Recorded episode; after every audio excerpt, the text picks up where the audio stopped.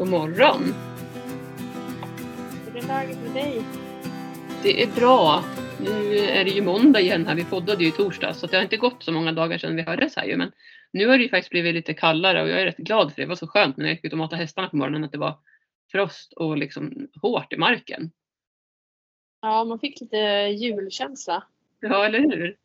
Jag tycker faktiskt att det är skönt. Sen så är det dags att brodda hästarna för det har jag inte hunnit med här nu så att jag ska göra det idag tänkte jag. Ja. Hur har det gått för dig med det? För du pratade om det i förra avsnittet där med skoning och att du skulle behöva sko om och så. Mm. Ja, jag har inte hunnit med det alls ännu så att eh, den här veckan kommer att bli körigt med att försöka hinna sko om så många hästar som möjligt så att de får på sig skor som man kan brodda och så. Ja, Eh, så det blir väl någon häst idag. Men eh, ja, det är lite svårt att få ihop. Tiden räcker liksom inte riktigt eh, till allt egentligen. Men eh, man får klämma in det på där det finns luckor. ja, jag förstår det. Ja, men hur är det med dig då? Jo, men det är, det är som sagt mycket. Med, nu när vintern kommer så är det så himla mycket saker man behöver eh, fixa som man kanske inte behöver ha eh, ordning på eh, när det är varmt ute. Ja, men som till exempel vinterbeslag på hästarna och ja, men att vattnet i hagen inte fryser och sånt där. Mm. Så um, det har ju det har varit mycket förberedelser eh, och som vanligt har ju väderprognosen ändrats lite fram och tillbaka så att det såg ut som att det inte skulle bli eh, eller fortsatt vara vinter här eh, häromdagen. Men nu så verkar det ju som att det faktiskt ska komma lite snö och att det ska vara minusgrader. Ja, Um, det är lika bra. Vi, eh, vi gav oss ut vid klockan ett igår för att rida tur nummer två. mm. Men vi fick vända när vi hade ridit kanske några, någon, ja, 100 meter kanske på grusvägen. För det var så halt vi, och vi skrittade ju bara. Mm. Men det var så halt, hästarna bara halkade liksom. Och vi har ju inga broddar på någon häst så då fick vi vända. Så det Ja. blev eh, utritt. Vad synd. Ja, det är den här brytpunkten nu. Det är det som är det svåra. Jag hade ju hästskötarkurs igår eftermiddag. eh, Och vi hade tänkt att vi skulle rida upp mot ridhuset och så. Vi skulle inte rida i ridhuset men vi skulle rida upp till deras utebana liksom, och så vända där och så skulle de byta för vi hade Herman och Abbe. Men det Mm. var när vi, när vi kom ut där, de kom hit vid två så att vi kanske var ute vid halv tre någonting.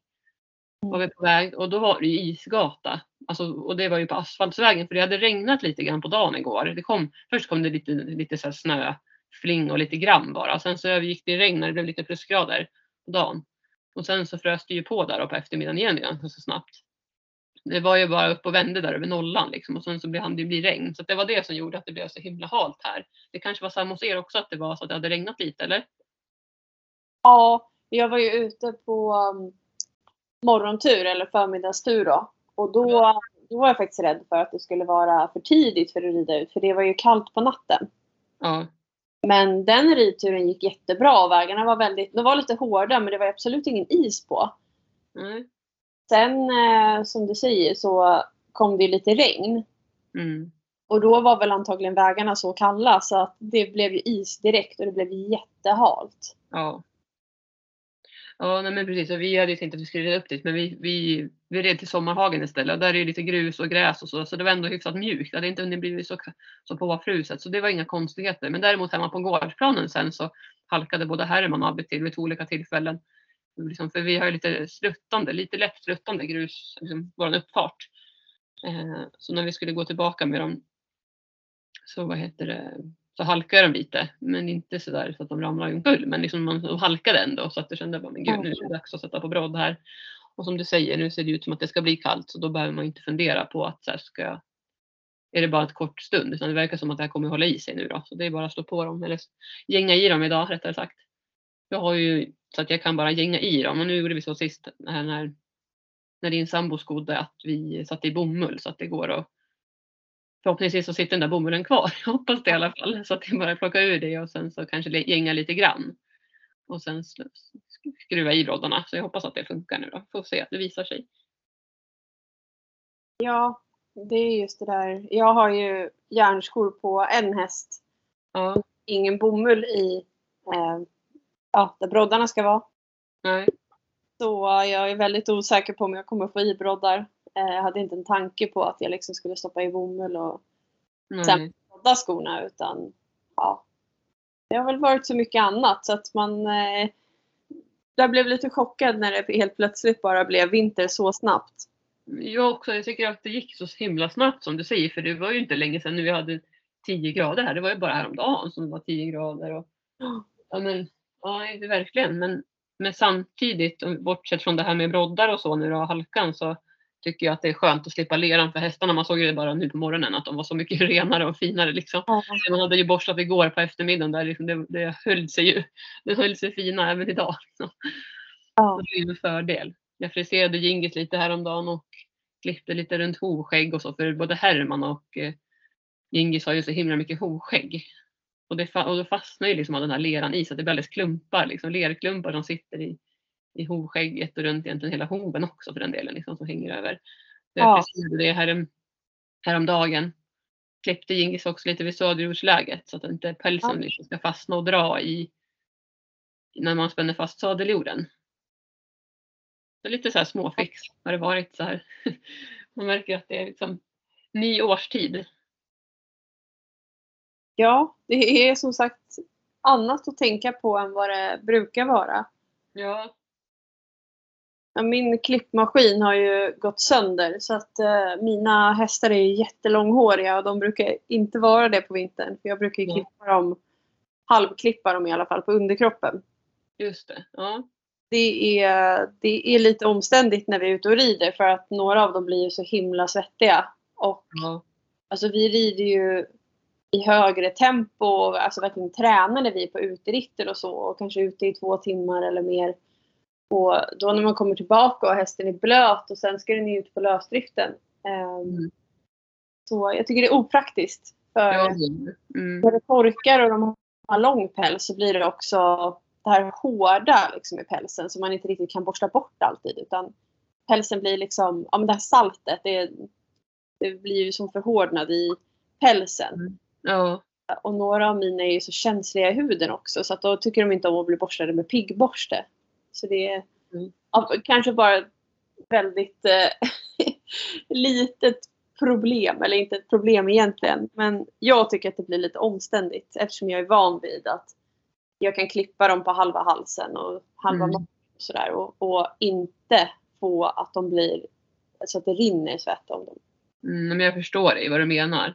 Jag har ju haft, alltså nu rids inte mina hästar så hårt och så mycket tränar så hårt som dina gör så de blir oftast inte så himla svettiga. Det är Hermansson kan bli ibland när man har galopperat mycket och, och sådär men oftast nu för tiden så blir de inte det. Sen är det mitt mål att jag ska komma dit med Abbe i alla fall att han verkligen ska få en, rejäl, ett rejält, rejäl, rejäla träningspass. Men som det är nu så blir de inte svettiga men jag har ju ändå varit med om det så jag vet ju vad du menar. Och det är lite frustrerande då liksom när de blir sådär svettiga som du säger. Ja. Men funkar det med sån här magic brush och borsta om inte piggborste funkar? För de är ändå lite mjukare. Ja, jag använder typ bara Magic Brush. Men Ja. ja, ja det Ja. är lite tveksamt. Om, eh, under magen och så, eller där vid sadeljorden, där är det inte populärt att borsta. Okej. Eh, Så, ja, sen vissa bryr sig inte alls. Men några, speciellt skimlarna som är väldigt känsliga och lätt får skav och så. Mm. De tycker jag är mycket, mycket känsligare. De tycker ju att det gör ont ibland när man Mm. eh, borstar på dem. Ja, nej, men jag, jag vet ju lite från Abbe också som också är skimmel att han Mm. är lite känsligare i sin päls. Och, ja, men ofta kan det vara vid pälsbyte och så lite extra men han är ju liksom både tryckkänslig och också just det här att jag märker ibland när jag kommer med vissa borstar så man får ju liksom smyga sig fram lite grann med borstar och försöka hitta någonting som han känns bekväm med. Och vet jag att han står still och, och då är det okej men om han börjar flytta lite på sig så då vet jag att okej då var det för mycket liksom. Ja. Man får, man, som du säger, det är inte så lätt där. att- Eller lätt, alltså, man får ju vara uppmärksam rättare sagt. Det är det det handlar om. Ja, hårt. För att som med Herman där kan man ju borsta egentligen hur hårt man vill utan att de liksom rör en fena. De vinklar inte ens ett öra. Utan snarare att de bara tycker att det är skönt när man tar i ordentligt och sådär. För att de har så himla mycket päls också. Och sen är det väl säkert det. För att de har mycket päls har de inte samma, känner de inte lika mycket heller. Men det är ju... Sen- arabiska fullblod har ju tunnare hud än vad andra hästraser har. De har det? Ja. Ja, det är dels därför de är bra på distansritt för de är ju lätta att kyla ner eftersom att de eh, har en tunnare huden. Ja, det har du sagt ja. Mm. Då tänker jag också att eh, det gör väl säkerligen att de är känsligare också. Om huden Ja. är tunnare så känns det mycket mer på dem om man har en hård borste eller så. Ja. Hur? Ja, men eh, jag har, min pappa har beställt en ny eh, motor och kretskort till min klippmaskin så jag hoppas att han kan eh, laga den. Det är en väldigt fin klippmaskin som jag ja, är jättenöjd med. Men eh, lite tråkigt då att den bara dog helt plötsligt. Det är något fel. Ja. Vad tråkigt. Det är, men det är inte gratis heller med klippmaskiner. De kostar ju rätt mycket liksom. Nej, jag tror att min klippmaskin kostade runt 5 5 tusen kanske. Ja. Eh, Och nu kostar det de här nya delarna 1 5. Mm. Det är fortfarande billigare än att köpa en ny. Tror det. Ja, Men det, det är fortfarande ganska mycket pengar. det är ju det. Ja, det är, det men hur länge brukar man säga att de håller? då? Vet du om det är någon slags garanti på dem? Nej, jag vet faktiskt inte. Sen eh, beror det väl på hur mycket man använder den och så också. Ja, Jag har ju många hästar som jag klipper och då är det klart att det sliter väl mycket mer på den då än om man har en häst eller två som man klipper. precis. Jo, men så är det. Jag kan ju ändå tycka att den borde hålla ett par år. Så fem, Jo, men, ja, det borde den ju tycker jag. Men som du säger, det beror på hur mycket man klipper och så. Dels hur många hästar men framförallt också hur mycket man klipper på varje häst. Helklipper man liksom så är det skillnad än om man bara klipper lite på något parti till exempel. Ja. Jag gjorde ju faktiskt så eftersom att jag klipper bara Gingis på vissa ställen. Han har fått en, en halsklippning här för några år sedan men det är svårt det där. Eftersom att han har så mycket päls på resten av kroppen så går det inte att hålla på och sätta på tecken och hålla på på honom för han behöver inte det. Alltså då, jag brukar sätta på täcke över min 10, mina är mer än 10 minus om jag inte märker att han fryser innan. Men alltså, han har så otroligt mycket päls. Ehm, så att halsklippa liksom, det är inte heller jättebra för då ska man täcka bara halsen. Så det blir så svårt. ja. Men i alla fall så det jag har gjort nu, jag klipper honom bara vid sadeljordsläget och jag har faktiskt köpt en Holier, alltså en sån jättebillig klippmaskin för päls, alltså för husdjur, pälsdjur, för hund och katt tror jag att det var ja. på Biltema. Så det kan jag faktiskt tipsa om. Alltså, det är helt okej. Vi, blir- ska man vara helt ärlig så kan jag inte påstå att det blir så snyggt när jag klipper. Eh, och nu har jag gjort så att jag har inte klippt ända emot huden utan jag liksom lämnar lite grann och liksom klipper lite i luften så det blir lite ojämnt. Men samtidigt så syns ju inte den där sadeljordspartiet så himla mycket heller. Eh, så jag tycker att det är mer värt att jag ändå får bort lite där så att det inte blir liksom att det fastnar i sadeljorden om man ska spänna Nej. än att det ska vara snyggt. Men jag kan ändå rekommendera den om man har små partier man ska klippa. För Ja. den tror jag att jag betalade bara tu- eller en hundralapp eller något sånt där. 99 kronor eller någonting. Kanske har gått upp i pris, jag vet inte. Men jag vet att den finns kvar för jag har sett den där för inte så länge sedan. Jag köpte den förra eller för två år sedan. Jag fick ett tips från någon, det var på någon Facebook-sida när de pratade just om klippning för hästar. Så var det någon som hade köpt den där. Eh, Så att, ja. Otroligt att den har hållit så bra då. Jag har ju klippt lite så på halsen också med den där. Eh, Men som sagt, det blir inte jättesnyggt. Men så, eller så kanske det har att göra med för att jag inte är så kunnig och liksom inte är så bra. Men det har funkat i alla fall för det lilla jag ska göra. Sen så brukar jag alltid eh, liksom klippa eller raka bort där han har grimman bakom öronen. För där Ja. får jag som, som stubb annars. Så det har funkat bra med den där också. Och sen är det ju jättebra tycker jag när man kan få liksom tips. Ja men både förstås från poddar så här men också från men Facebook, olika kanaler, olika grupper och så där diskussionsgrupper. Man faktiskt få en hel del bra tips tycker jag.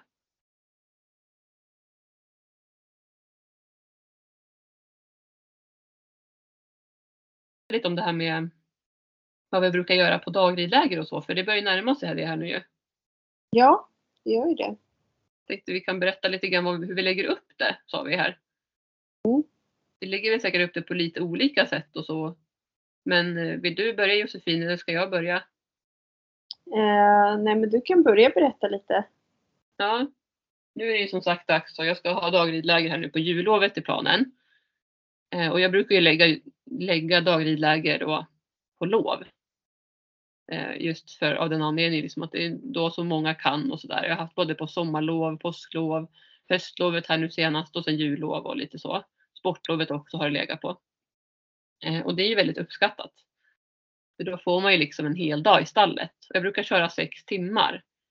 Och de här timmarna går ju väldigt snabbt så att egentligen skulle man ju kunna ha ännu längre. Men det är ju det här också när det är barn så vet jag att de är ju trötta även om de kan vara i stallet som de känner säkert mycket mer. Så, så vet jag att sex timmar någonstans det är ändå ganska lagom. Sen tror jag att man kan förlänga någon timme sådär men som nu till exempel på jullovet så är det ju fördelen också att ha lite kortare för då antingen så börjar vi nio och då slutar vi klockan tre på eftermiddagen eller så börjar vi tio och så slutar vi klockan 16. Mm. Fördelen med det är att det blir mörkt så att det är också så här, då får man ju rida när det är ljust. Min tanke också där. Så har man ett, ett litet uppehåll och det kan variera men ungefär brukar vi ha en halvtimmes lunch. Ibland längre om det behövs. Liksom. Ja. Däromkring. Så det är ju verkligen en hel dag i stallet och då brukar vi börja med om det är några som inte har varit här hos mig tidigare så får de ju börja med förstås att vi hälsar på hästarna och mig, att man får lära känna varandra och de som är här och rider. Nu har jag ju haft då två barn på varje läger, inte mer eftersom att jag haft då Herman och Gingis i lektionerna. Och sen så har vi även kunnat träna Abbe och King, men då har vi liksom gjort dem, alltså tränat hästarna två och två om man säger. Men nu så får vi se här om det kanske blir tre elever, för nu har ju Abbe som sagt, jag berättat om, gått flera lektioner här och senast igår igen så red de på honom till sommarhagen och på ridbanan och sådär. Så att det, det går verkligen framåt. Så förmodligen så kommer vi att kunna ha tre elever på häst eller på häst eh, på riddaglägren. Ja. Um, och då får de ju, liksom får vi lära känna varandra när de kommer och så brukar de få liksom säga vad de har för förväntningar också på dagen och förstås beroende på vad de har för erfarenhet innan om de har ridit förr eller inte eller liksom går på ridskola eller vad de gör och så får de liksom, så anpassar ju dagen efter eleverna och det tycker jag är viktigt att man liksom lyssnar in. Sen beror det ju förstås på där hur många barn man har men i och med att jag har då två barn har haft då så är det liksom lättare att anpassa och lägga det på en nivå som passar dem båda. Och många gånger så kan det vara syskon som kommer och rider eller kompisar, klasskompisar. Eller att de har gått här på hästskötarkursen tillsammans och så. Så att då, då känner de varandra lite och liksom ligger oftast på samma nivå. Men det kan förstås variera ibland och då får man försöka anpassa det bästa av situationen. Vilket jag också upplever är lite lättare då när de bara är två barn. Ja. Eh, så, och då brukar vi oftast brukar det vara så att vi börjar med ridning och då brukar vi ofta börja på ridbanan. Och det tycker jag är bra oavsett vad de har för tidigare kunskap. För att hur den är så kanske det är en ny häst de ska rida. De kanske inte har ridit hos mig förr. Och då tycker jag att det är extra viktigt att se vad, vad men liksom, hur känns det? Vad kan de? Och hur känns det med hästarna de har fått och sådär. Så då brukar vi börja så då.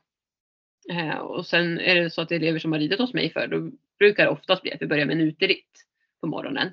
Också förstås, man får anpassa sig efter vädret. Det är det som är utmaningen som jag pratat om, och du och Josefin. Vi har inget ridhus nära på gården så att man får ju liksom anpassa det där lite också. Men det tycker jag, ändå, jag tycker ändå att det är roligt så här, att kunna planera, det här att planera vad vi ska göra, olika alternativ och så. Och sen så många gånger så får ju barnen vara med och välja de sakerna. Vad de vill börja med och och sen så brukar det oftast bli så där att vi tar en stund då man ska hämta in hästarna från hagen, göra i ordning dem och så ska vi rida. Och rider vi ut så är vi ute i alla fall minst en och en halv timme. Ibland blir det två, ibland mer än två timmar. Ja. Så då är vi ju tillbaka när det är dags för lunch. Ja. Det, det är ju liksom tio timmarna går rätt snabbt, de tickar på liksom.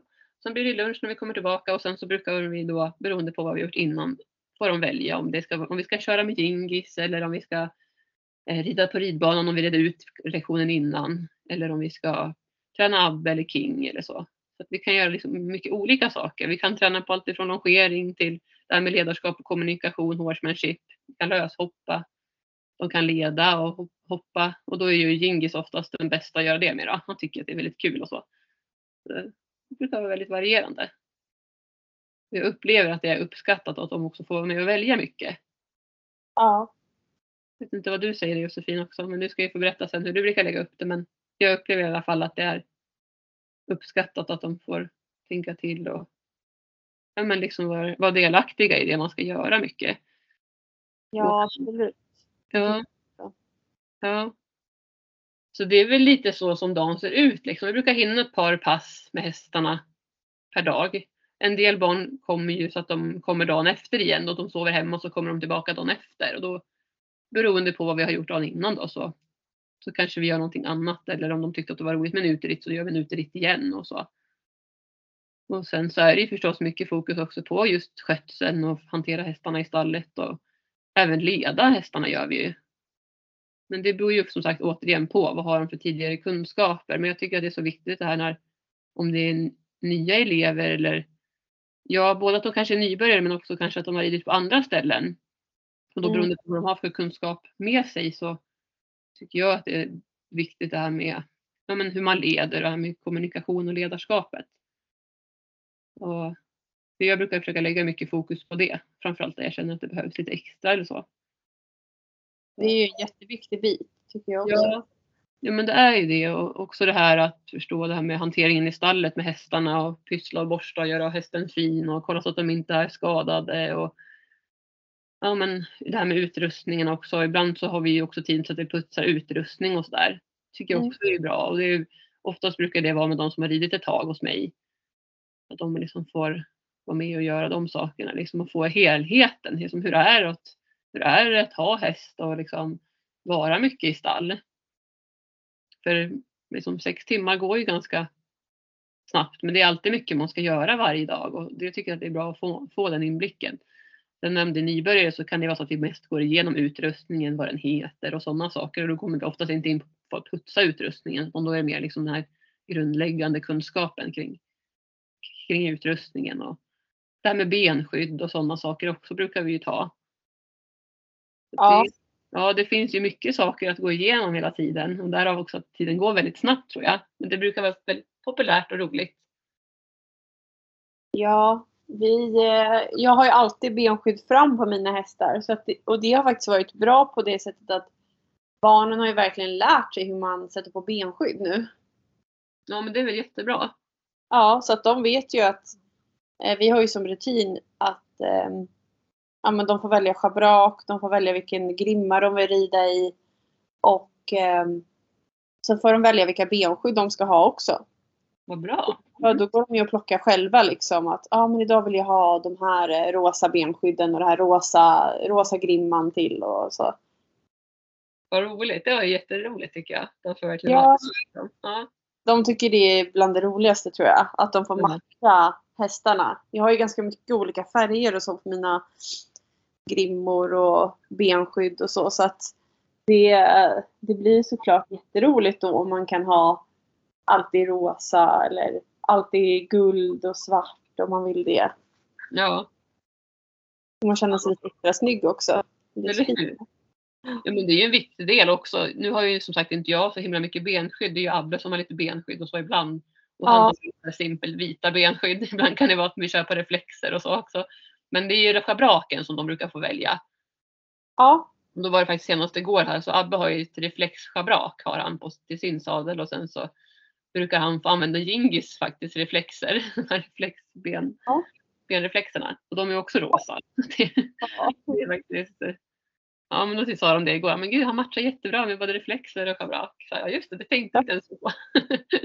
Någonstans har man väl den här baktänken för jag är verkligen visuell och gillar ju färg och form och ja men liksom som du säger. Men jag tänkte väl inte på det där och då, utan det bara blev. Men någonstans har man väl ändå haft en baktanke från början när man har införskaffat den utrustningen. Och just Ja. reflexer har ju den färgen också så att det är antingen gul eller rosa liksom. ja precis. Och orange och silver har ju faktiskt kommit nu också. Ja just det, det har du rätt i. Men jag har också, jag har både orange, eh, och den här neongula och sen silver och rosa. Så där brukar jag också då, beroende på vad jag har för annan utrustning på hästen, så väljer jag ett täcke som passar till den. Ja just det. Eh, Men det är en rolig detalj tycker jag. Ja. ja men det är faktiskt. Det gör att det blir lite roligare. På något sätt. Sen kan det ju vara ibland att man inte känner att man har orken eller tiden och då gör man inte det. Men just när man känner att så här, "Ah, men gud nu vad kul att få matcha lite så då försöker man tänka till. Ja.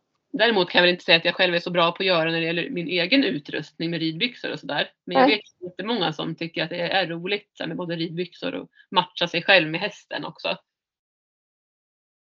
Men det är kanske, det kanske är en förutfattad mening. Jag vet inte hur det är i ditt stall. Men du har ju ändå många runt omkring dig. Men jag som är oftast själv. Känner Mm. att jag inte har det riktigt behovet. Här, att köpa massa olika kläder i olika färger för att här, matcha. När det är typ bara jag och hästen som ser det.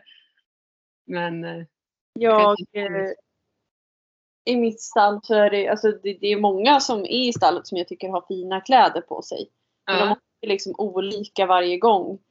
Däremot ser man att det är ju det, det är ju fina ridtights och så jag kör ju mera löpartights.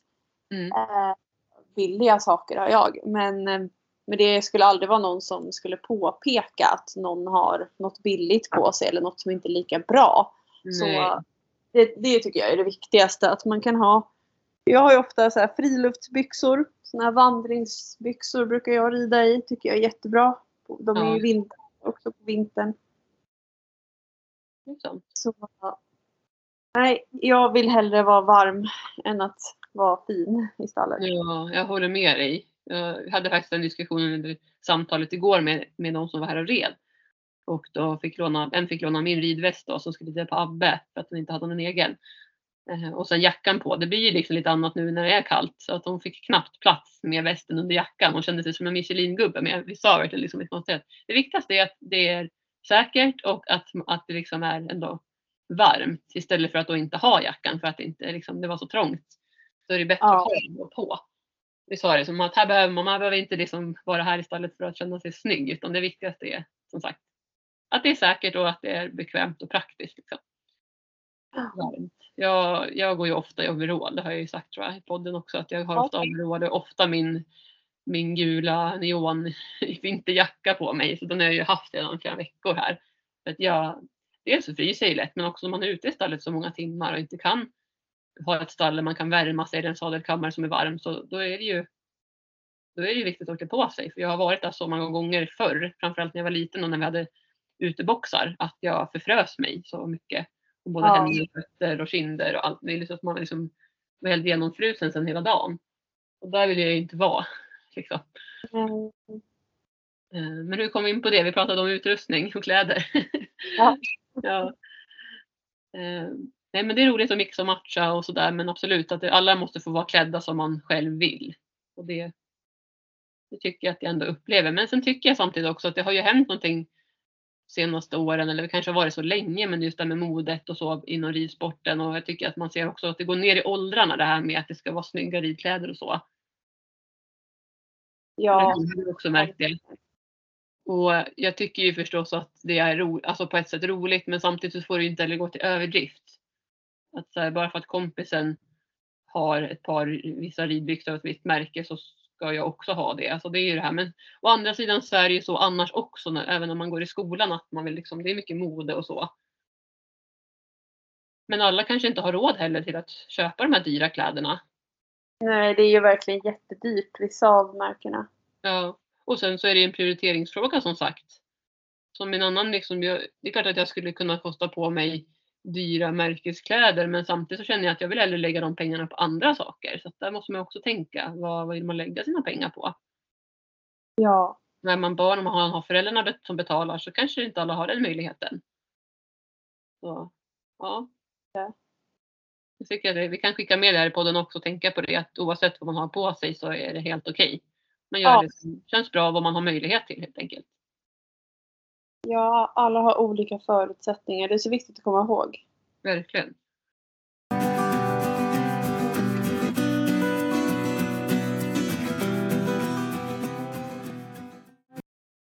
Men hur brukar det se ut för dig då med upplägg på dagridläger? Du brukar ju dessutom ha övernattning ju.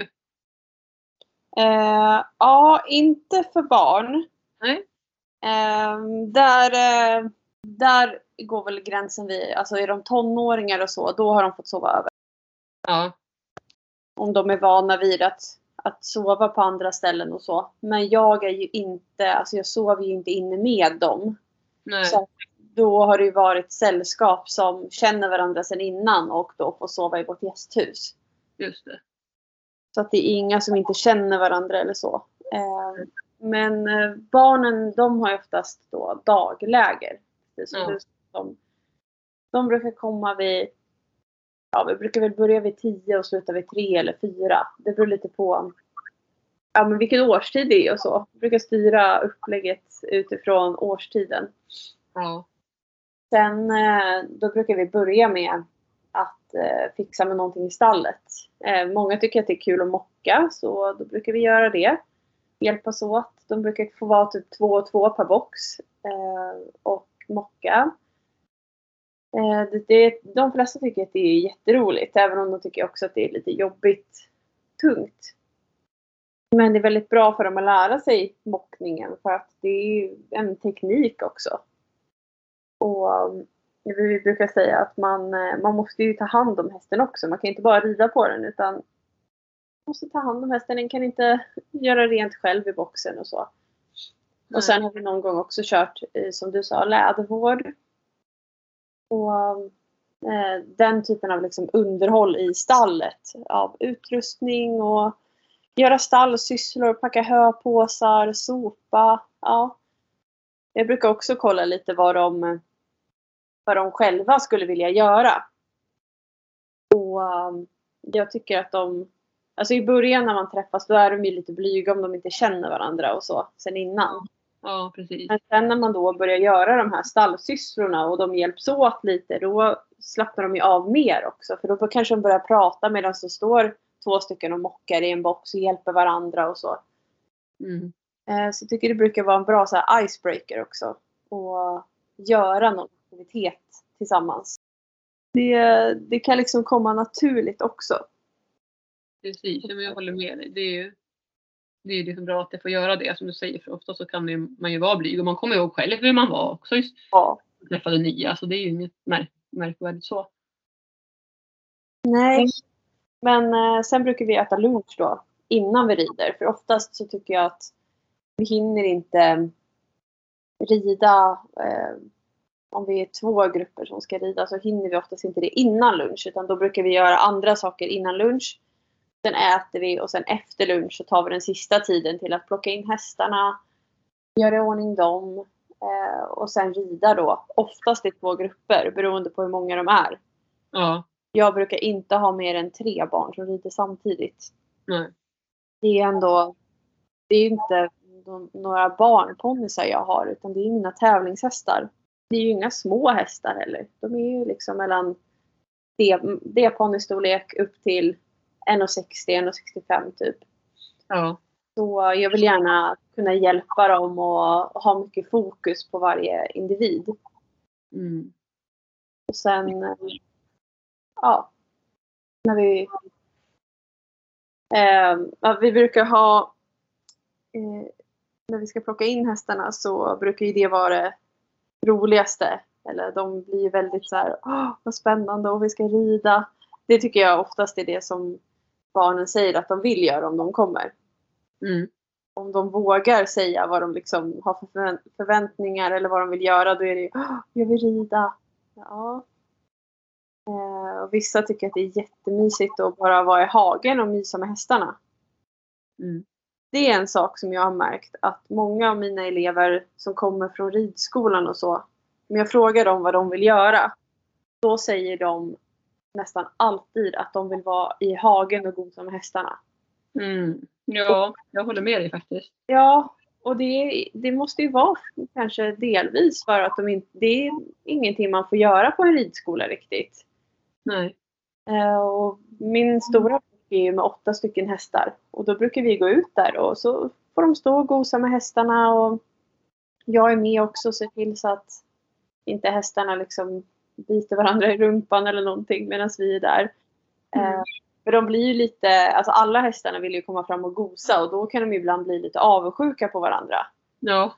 Och säga att nej, men nu är det jag som ska komma fram här. Mm. Men de lyssnar väldigt bra om jag kommer in och säger att nej men nu får ni flytta på er hästar. Mm. Där, där vet de ju att det är jag som är deras eh, ledare. Typ. Precis. Men, eh, nej, men så det är det som ofta tycker är roligast. Och sen rida ut är det väldigt många som också vill göra. Ja, jag håller med. Men eh, ja, det är, jag tycker det är jätteviktigt att man får säga om man har önskemål om vad man vill göra eller vilken häst man vill rida på eller ta hand om. Sen är det inte alltid att de önskemålen uppfylls. Men jag, jag brukar alltid börja med att fråga om det är något särskilt de vill göra för dagen. Precis, men det tror jag att vi har samma tänk. Som du säger, liksom, man vill ju ge dem den möjligheten. För att som sagt, de kanske inte har haft den möjligheten innan på ridskola eller de kanske är som sagt helt nybörjare. Och, alltså, man är ju verkligen olika där vad man vill. Och då tycker jag, precis som du säger, att det är så viktigt att de faktiskt får chansen att välja. Sen kan det ju vara så att man inte kan motsvara förväntningarna. Ibland kan det ju vara till exempel så att en nybörjare säger att ja, men jag vill prova galoppera. Tyvärr, liksom, då är det ju lite svårt. Men då får man ju liksom göra det bästa då säger inte jag det så rakt ut utan då är det ju mer liksom att jag bara talar om vad som krävs för att kunna galoppera men att vi kommer göra så bra vi kan så du kommer förmodligen kunna trava idag. Alltså sådär så ska man ju liksom bara tala om det. Ja, Att, så är det. Vi har, eh, vi har vissa barn som har en favorithäst av mina svåraste inom citationstecken. Alltså ja, mina eh, svåraste hästar, eller de som är mest avancerade, av den anledningen att de har så mycket energi och är väldigt lyhörda och läser in jättemycket signaler. Liksom. ja, Och det är ju inte några hästar jag använder i min verksamhet för att, just för att de är så att rida. Mm. Men vissa barn har ju dem som favoriter ändå för de har ju träffat dem i hagen och de kanske är jättemysiga och gosiga och sådär väldigt lugna från marken. ja, Eh, och då säger de åh jag vill rida på mitt mål är att rida en distansritt på så här, säger vi.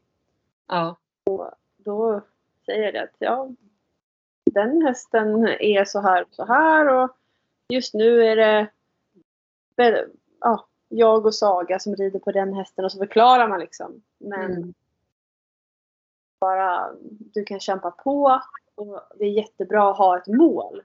Då har man liksom någonting att sikta på. Sen kan det målet vara svårt att uppnå men det är inte omöjligt. nej men eller hur.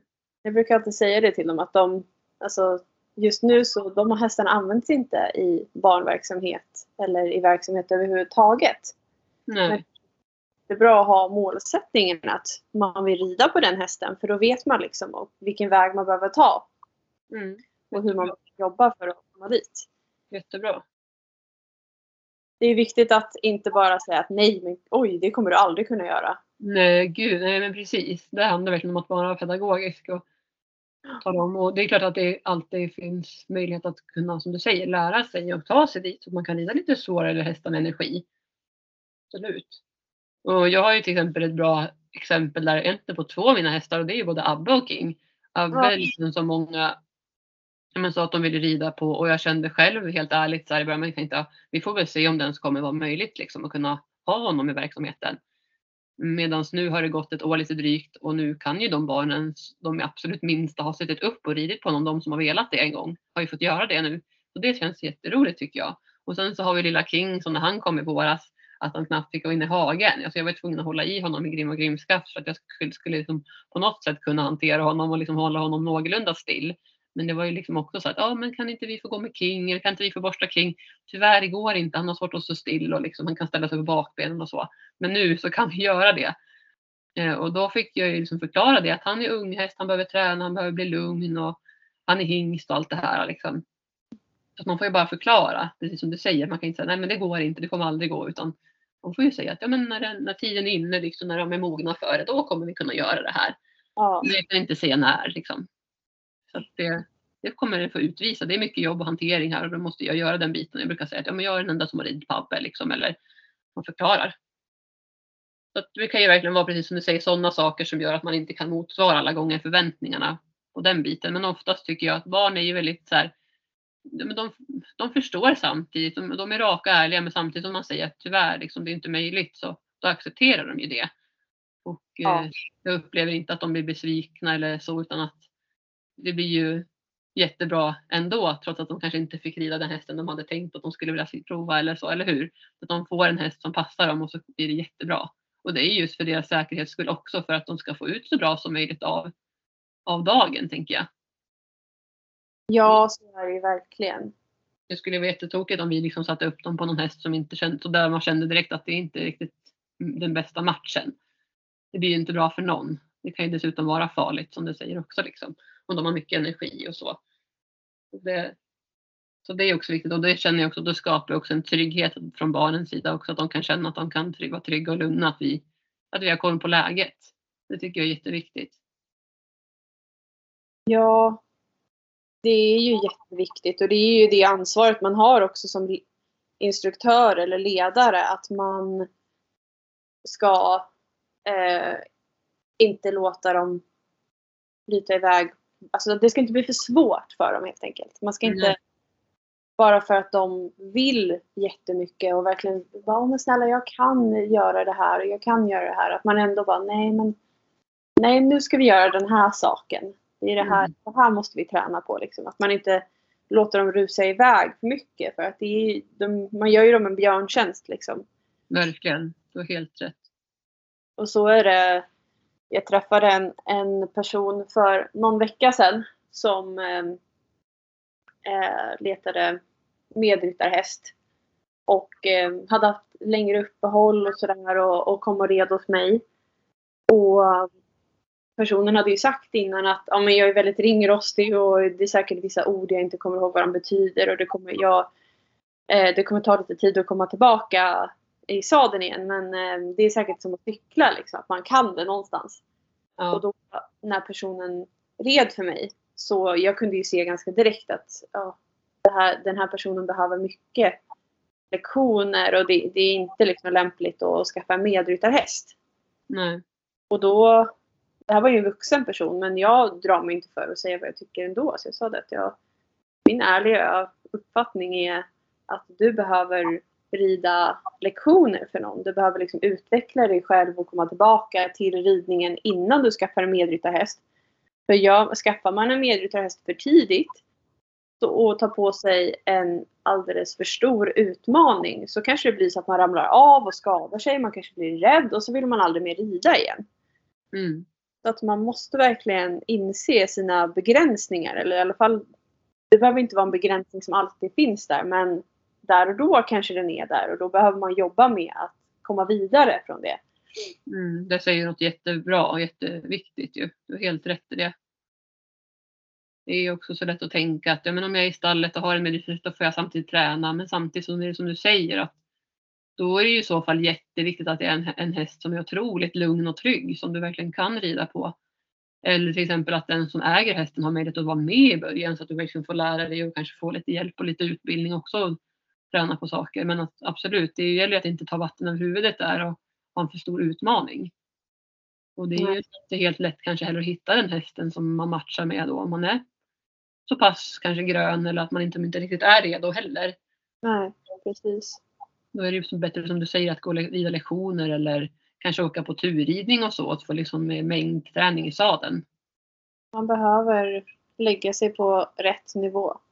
Ja, och det är lite så här också att men bara för att man kanske redan när man var yngre eller så, så är man vuxen nu. Man kanske har fått barn och allt möjligt som har hänt och kroppen ändras ju dessutom när man, när man får barn, bara som ett exempel. Det är klart att man kan komma tillbaka till samma form som man var innan, så det är inte det jag säger. Men alltså, ja, men jag vet ju liksom flera stycken som, alltså det här med balansen har blivit svårare och just att kunna hitta magmuskulaturen igen och så. Att det inte är en självklarhet när man då kanske börjar rida igen och då inser man att men gud, jag trodde att det skulle vara lättare än vad det var men det var jättemycket svårare nu att till exempel komma in i lättridningen eller ja. att man känner att man skumpar alldeles för mycket och det har ju att göra med mycket liksom balansen och förmågan också att, att slappna av och liksom ja, det är, det är ingenting man bara kan knäppa med fingret eller tänka att jag tar ett par gånger så, så är jag tillbaka. Utan det är oftast mer träning än så som krävs.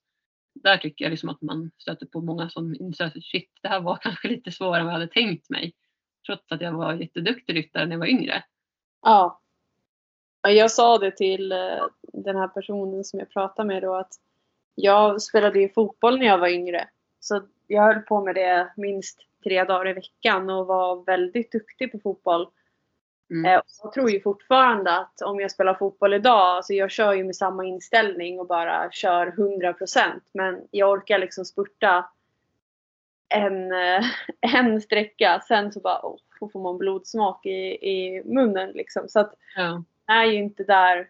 Man tror ju att man fortfarande är på samma nivå men det är man ju inte. Nej. Nej men visst. Och sen kan det också vara tvär, alltså så här att man kanske är nybörjare men vuxen Och så, tänk, Mm. så kanske man tänker, men bara för att jag är vuxen så kommer det vara lättare för mig att lära mig rida, men det behöver det inte heller vara. Alltså oftast är det faktiskt tvärtom nästan. Ju äldre desto liksom svårare är man är vuxen. Att det, ja, det, så att rida det är inte lätt. Den som säger, jag kommer ihåg, jag blev så irriterad ibland på, på mina killkompisar som sa att det inte var alls någon sport att rida och det var, det var inget jobbigt, det var hästen som jobbade och allt det här.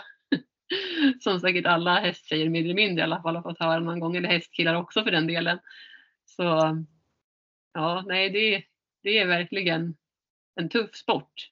Men den är ju så rolig och när man verkligen känner att man utvecklas och varje steg är ju helt, helt fantastiskt. Ja. Det kommer jag faktiskt på nu. Jag kanske inte talar om det för det hade nog inte hänt i torsdags när vi poddade sist. Jag är lite osäker här nu men nej det var nog i fredags. Då tog jag ju med mig Abbe och King. Eller berättade jag det förresten? Kanske berättade. Det kommer jag inte ihåg. Att jag red på Abbe i alla fall barbacka igen och den här gången med repgrimma. Sist hade jag kapsonen och eh, reptyglar. Eh, tyglar. Mm. Nu har jag bara repgrimman och ledrepet. Så jag liksom körde lite neckreining. Försökte i alla fall. Det var lite svårare för dem att förstå svänga. Men där hade vi mer kunskap än nu av, över min sittsträning. Jag har verkligen tränat på att verkligen sitta korrekt. Så att jag kunde svänga honom med hjälp av min sits istället.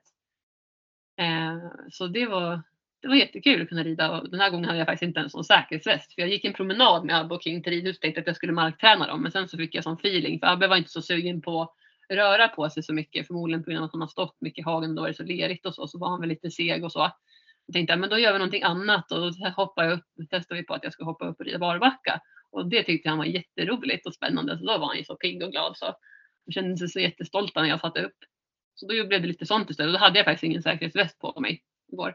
Så det känns också som ett steg från att jag var verkligen så här totalt supernoggrann med både hjälm och väst och allting. Och nu säger inte jag att man ska tumma på det, egentligen inte. Det är klart att saker kan hända ändå nu med Abbe, men jag känner den här, jag är helt, helt alltså jag är så mycket mer avslappnad och vet vart jag har Abbe idag och det känns jätteskönt. Det känns som ett stort steg att liksom våga sitta där utan västen och liksom kunna sitta utan sadel och utan träns och bett och allt vad det är, utan bara liksom sitta där med repgrimma. Och det var, alltså han var jätteduktig, så det var framsteg. Också, det var första gången King var i ridhuset ska jag säga. Ja. Så det, han tyckte det var spännande. Och när jag, jag jobbade med Abbe från marken där så ja, men då sprang vi ner från ena änden ner till andra sidan, jag och Abbe. Och då stod King kvar på andra sidan. Men när, vi, när han såg att vi försvann då började han gnägga så kom han och sprang efter oss. Han var så himla gullig. Jag tyckte det var jättespännande och roligt och samtidigt säkert lite så här, läskigt kändes det att han var för att han var väldigt pigg och nyfiken och sådär. Men han verkade, verkade inte rädd. Men han ville liksom gärna vara nära oss. Han kände att vi kom lite för långt ifrån honom. Så han var tvungen att springa efter oss och gnägga. Ja, det var gulligt. Ja. Men eh, klockan rinner iväg här. Ska vi säga så då för den här veckan? Så alla har det så bra och ha en fin helg då när avsnittet släpps. Ha det jättebra allihopa. Ha det så bra. Kram, kram. Kram, kram. Hej då. Hej då.